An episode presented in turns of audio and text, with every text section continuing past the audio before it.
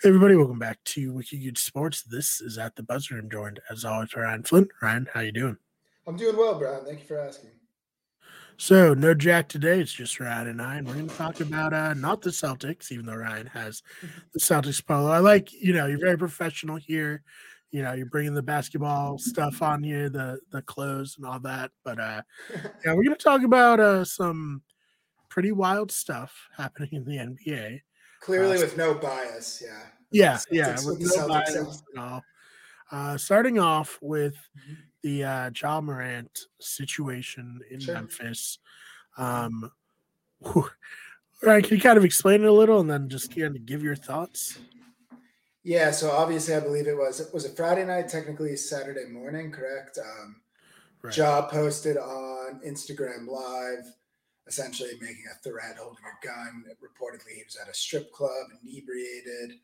I did just find out today. I don't know how important this is. That it was at. Uh, it was apparently to celebrate Dr. Seuss Day. okay. Hey, who amongst us hasn't you know celebrated Seuss uh, at a strip club and with firearms? You know what I'm saying? Great, great way, great way to do it when you have a kid for sure. Yep.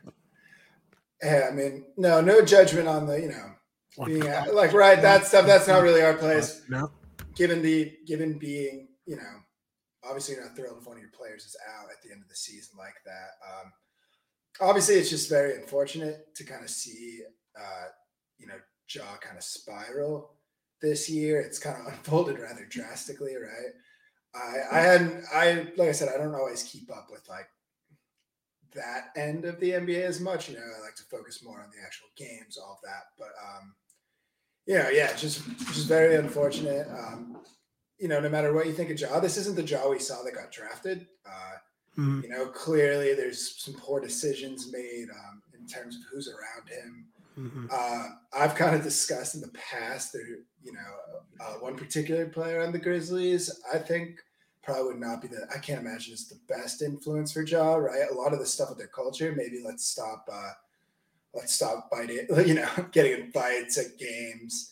You know, clearly that isn't helping. helping. Was, it, uh, was this, where, was it Memphis? You almost get in a fight with Shannon Sharpe. That was during Memphis, game. Yeah. they pretty much, I mean, they pretty much did get in a fight. Yeah. Yeah, that was wild. Yeah, I mean, a wild situation.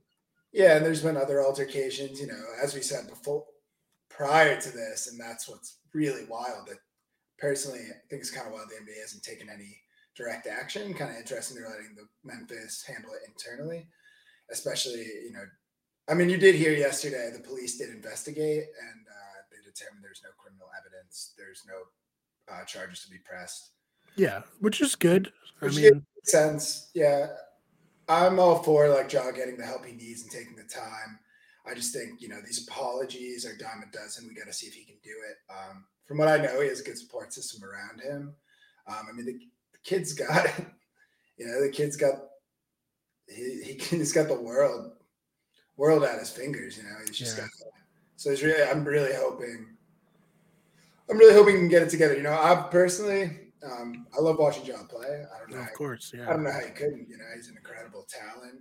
Um, mm-hmm. I just, you really hope he learns his lesson here. Yeah. Um, yeah, and like, none of us know like none of us have had fame and money thrust upon us in the same way that he has. Like, I definitely don't want it to come across as like we're like, oh, there's oh no, this guy's horrible. It's like he's he's no. made some bad decisions, and hopefully he'll get, like you said, some help and some, you know, uh, if he needs to talk to someone just to get stuff figured out and uh, you know, get back to doing what he does best, just playing basketball at an amazing level.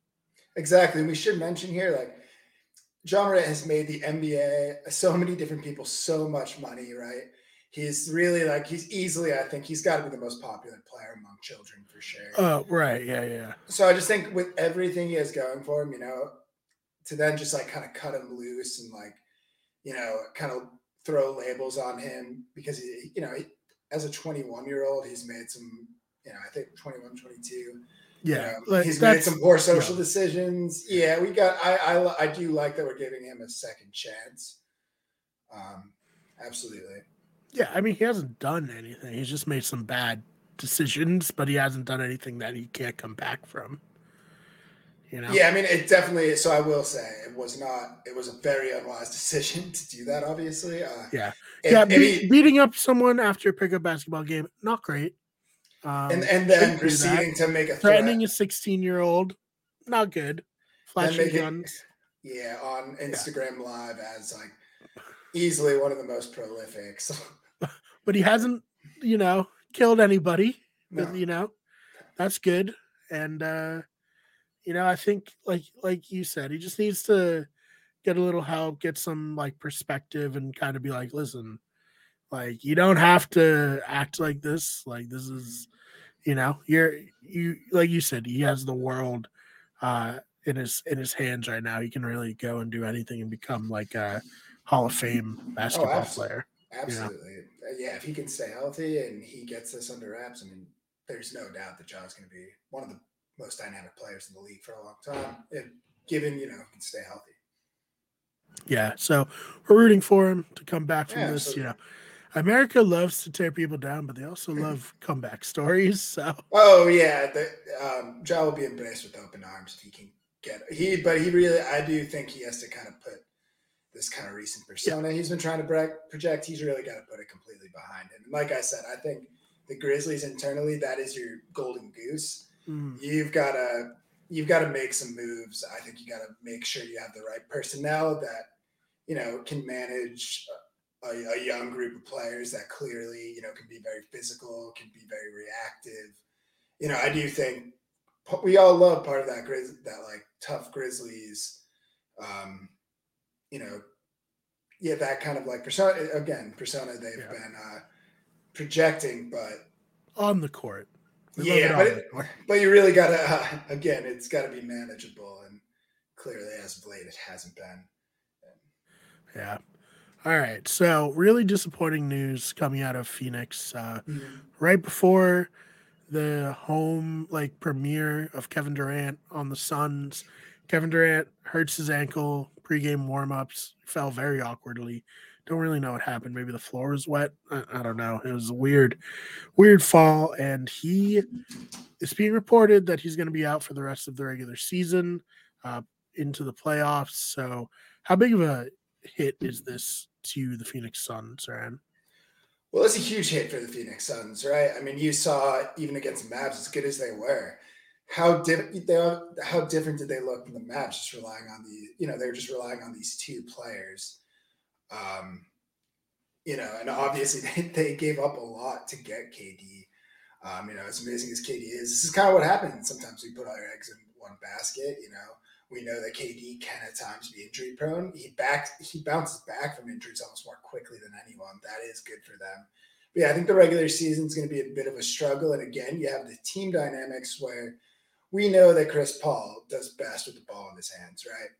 We also know he that DeAndre Ayton, you know, just despite um, opinion, um, contrasting opinions, he is definitely somewhat of a star player. He does expect a certain amount of touches on the ball. You want, you know, it's very important to have him involved as well. And when Chris Paul doesn't have the ball, it, it's just not getting to Ayton as much, right? He's the main one, the pick and roll, stuff like that, that is really going to be facilitating a lot of Ayton's looks.